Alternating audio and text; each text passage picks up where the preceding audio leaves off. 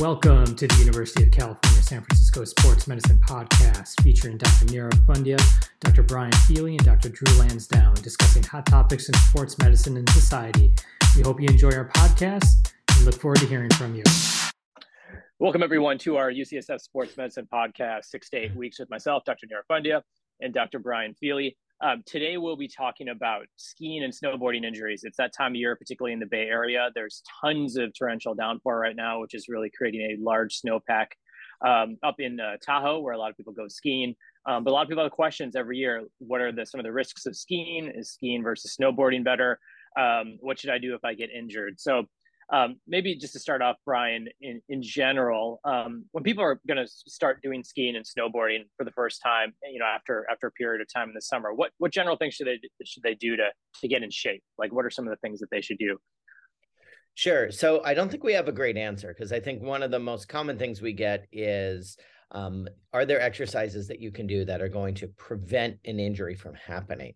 And when you look at the data, there isn't great data to say, well, if you do exercise X three times a week for six weeks, you're actually going to decrease your injury rate, which I think is frustrating for a lot of things. We think that if we just do the right exercise, if we follow the right diet, we'll decrease our risk. I think in general, what I tell my patients is that if you can get your core muscles strong, and especially your lower body core muscles, so your um, hamstrings and your glutes and your quads, um, as strong as you can within within a certain degree of uh, you know relevance, um, then you're probably going to injury your injury risk is going to decrease a little bit. Um, in terms of how, how, or why to do that, I think many ski injuries tend to happen with a little bit of fatigue. And even if you don't really realize it, if your muscles are a little bit more tired than you realize and you hit a funny patch of ice or a slushy area and your ski twists and then that may that increased amount of fatigue that your muscles can no longer handle may increase your risk of injury a little bit that said, that's not proven. So that's a in general, if you exercise a little bit more, build up some resistance to fatigue, that may decrease your injury risk. What about you, Nirav? What do you tell patients or the parents of your kids that go back to skiing? Yeah, I, do the same sort of thing. I think you have to really be cognizant of the fatigue uh, part of it because you know if you're fatigued, you know obviously with sports there's some studies about ACL injury risk, et cetera. But I think on the ski slopes, if you're fatigued and you're going down a, black diamond, double black diamond, and, and you can't control yourself, you can seriously injure injure your body. So I tell particularly for the younger skiers, I say, look, if you're getting a little bit sore, you're tired, you're hitting hour three, hour four, maybe rest, take an hour off, go back to the lodge, or maybe get back and ski the next day. So I agree that fatigue number one. And then number two, particularly when you are getting a little bit fatigued, not to jump up to that next level. A lot of people say, look, I'm going to start at the easier slope and hour three, I'm going to go up to the black diamond, the double black diamond. And that's where you're setting yourself up for injury. So absolutely respect the fatigue, make sure you're doing it at the appropriate skill level. And I think for a lot of people jumping into ski season, if you haven't done it in a long time, just make sure you're, especially your first one or two runs, doing something that's a little bit technically less challenging because um, you just won't have the time to figure out and compensate if you're going down that hill really, really fast. So I think uh, understanding where you are is really key. Okay, so you mentioned black diamonds and double black diamonds. I'm not sure how many double black diamonds there really are um, at um, Boreal where you go, but um, is injury risk higher or lower for the more complicated ski routes? That's a great question. You know, I think that it's a little bit hard to kind of differentiate that out. I think that typically when you are on the higher level kind of technical ski routes, um, you're probably having more skilled skiers.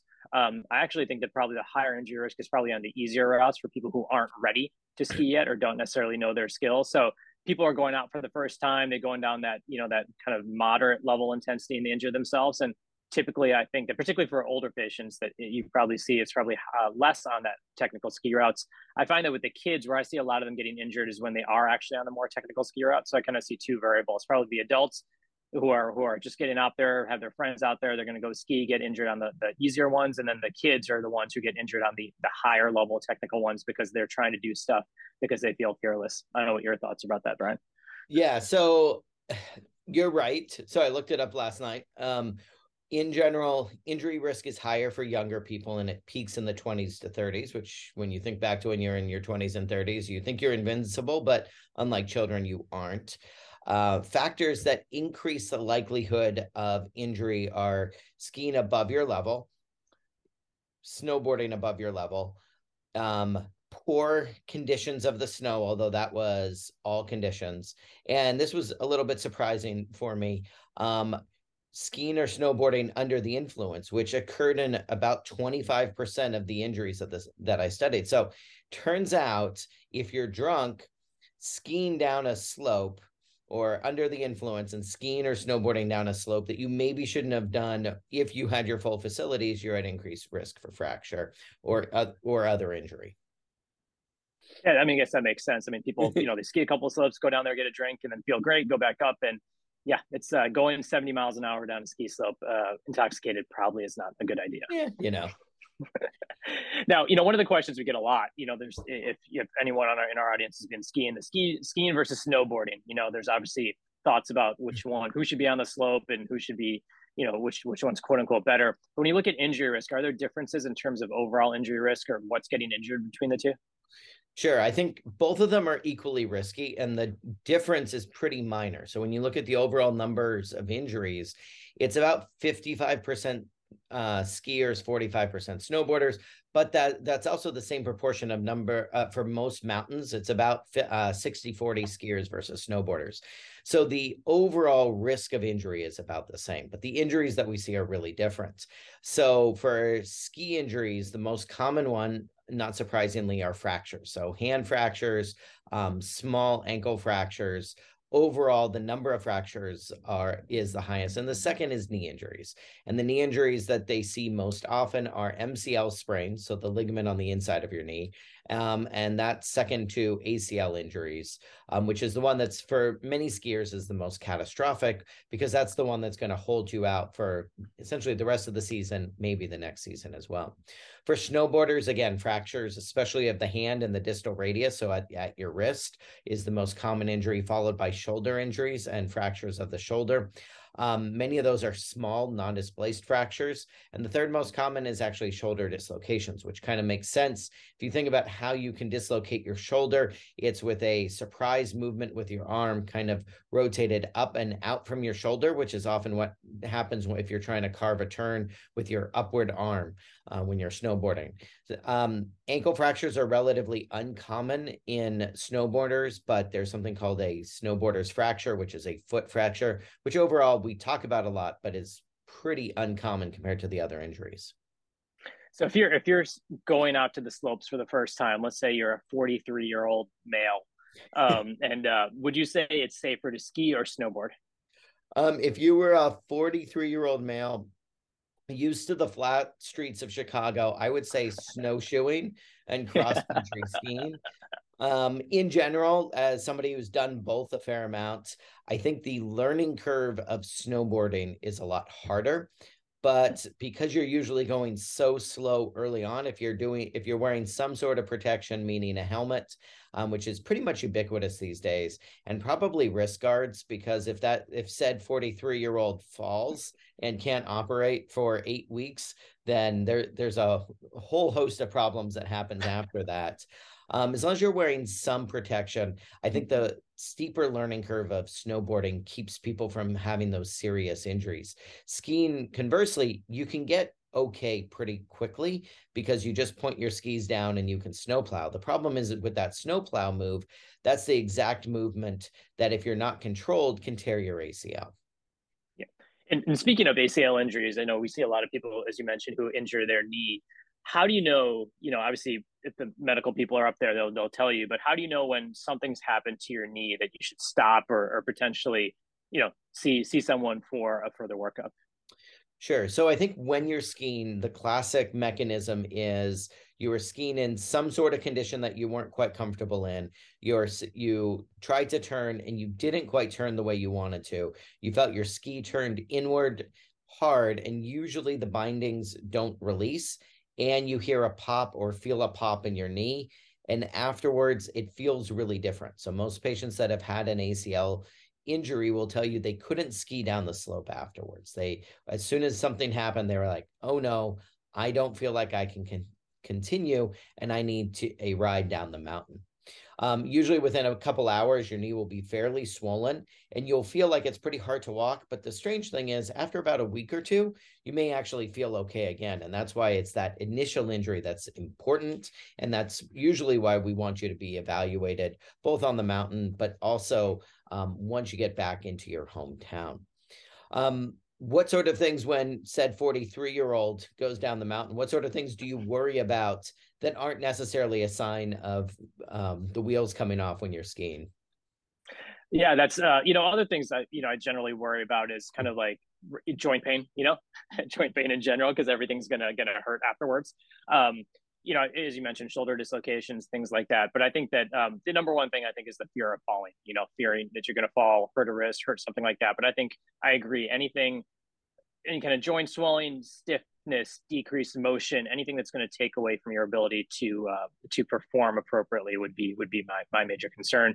And for kids, I think the other thing as well for parents to understand is that a lot of times kids will, will can have an ACL injury or, or do something where they actually pull off a piece of bone as opposed to actually injuring the ligament and they'll keep skiing you know i've had a lot of kids who actually keep doing things so i think if your child even though they may say oh my knee felt a little weird i felt a little pop but i'm not swelling i'm not painful in an adult it'll stop them for the day for a kid it may it may not so i think it's also important to get them checked out um, even though they may seem okay because a lot of times they can tolerate injuries as well too yeah, yeah that's how about shoulder point. yeah yeah how about shoulder instability like what what would you you know what, what would you look out for that? Like, how do you know that your shoulder is dislocated out? Besides, obviously, the obvious one where your shoulder sticking out the front. Are there other warning signs for that?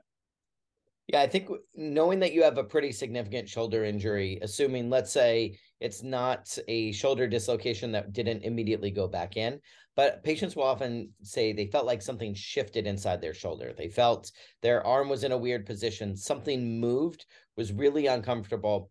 And then the pain typically tends to be in the front of the shoulder because that's where you get the labral injury. And that's where you, even though you get the bone bruising in the back on the humeral head, you also get um, a fair amount of bruising in the front of the shoulder. So patients will say they're sore, they have some decreased range of motion usually. But if the shoulder doesn't truly dislocate, you can actually feel pretty good.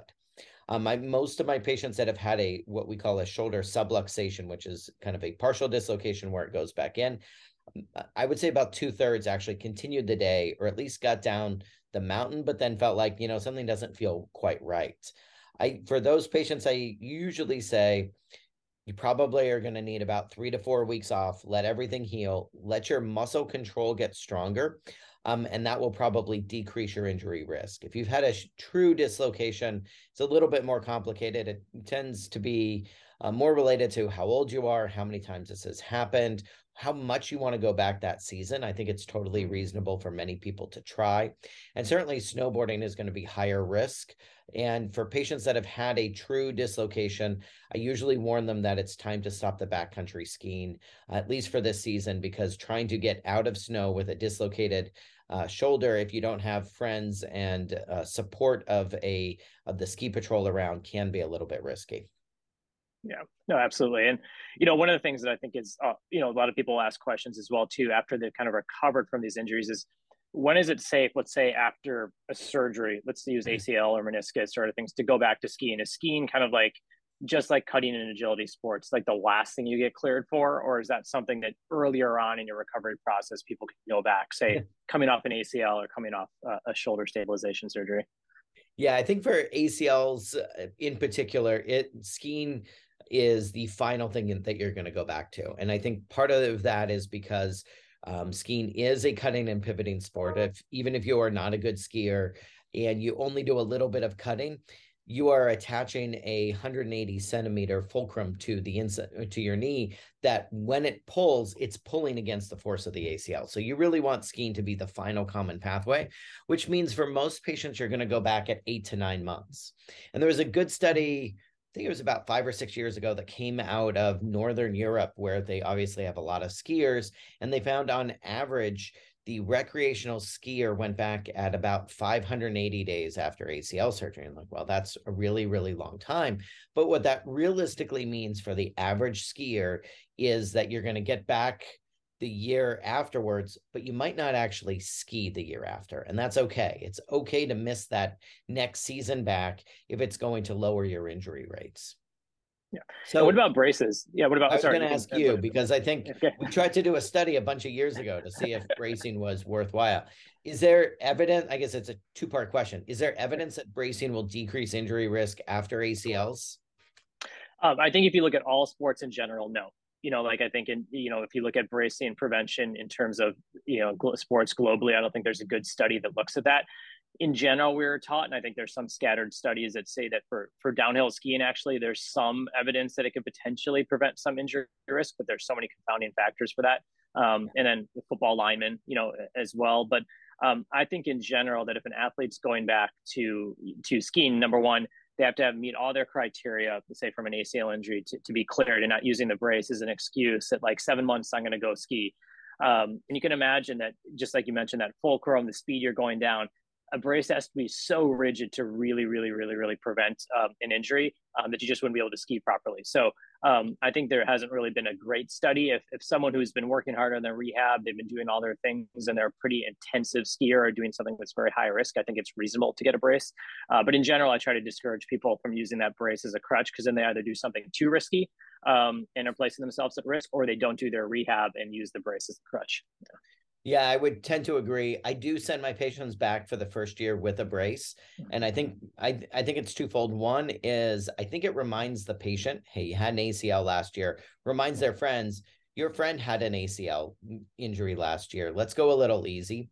Um, but I also think it does prevent a little bit of injury risk, mainly because it gives you that sense of proprioception or where your knee is in space when you're going down the mountain. And I think it probably decreases the risk, maybe, let's say, 20%. But if I'm a patient and it takes a 20% risk reduction down, I think it, I think that's worth it, especially when the brace is either affordable through insurance or at this point you can get them online on Amazon and they're just as good. Yeah. I think the last question for everyone, because particularly since people go up and ski for a couple days, what's the best way to recover, you know, after a full day of skiing? Stretching, icing, intoxicating yeah. yourself. Yeah, like there's the, uh... there's great evidence. Get in your car, um, right at the right at on the last run and drive six hours down um, I eighty and get as sore as you can. And so once cramping happens, keep driving. no, I think the most important thing is rest once you've done a couple days of skiing it's rare for us to do an activity that is eight hours of an athletic activity and then all of a sudden we expect our bodies to recover after a day or two of skiing. I see the lights went out which is always a good sign uh, with bad weather.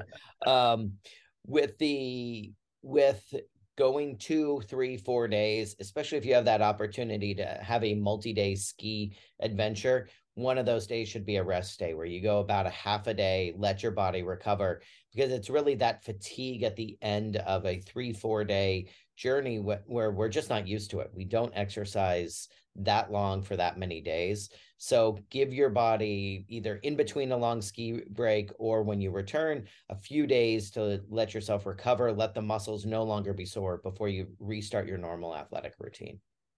Yeah, no, I totally agree. And I think also the other thing that we don't, particularly for us down here in the Bay, is the altitude as well too. So making sure you're drinking a lot of water, staying hydrated. Um, your heart rate's gonna be a little bit more elevated. So just doing those basic things while you're skiing as well too to aid in recovery.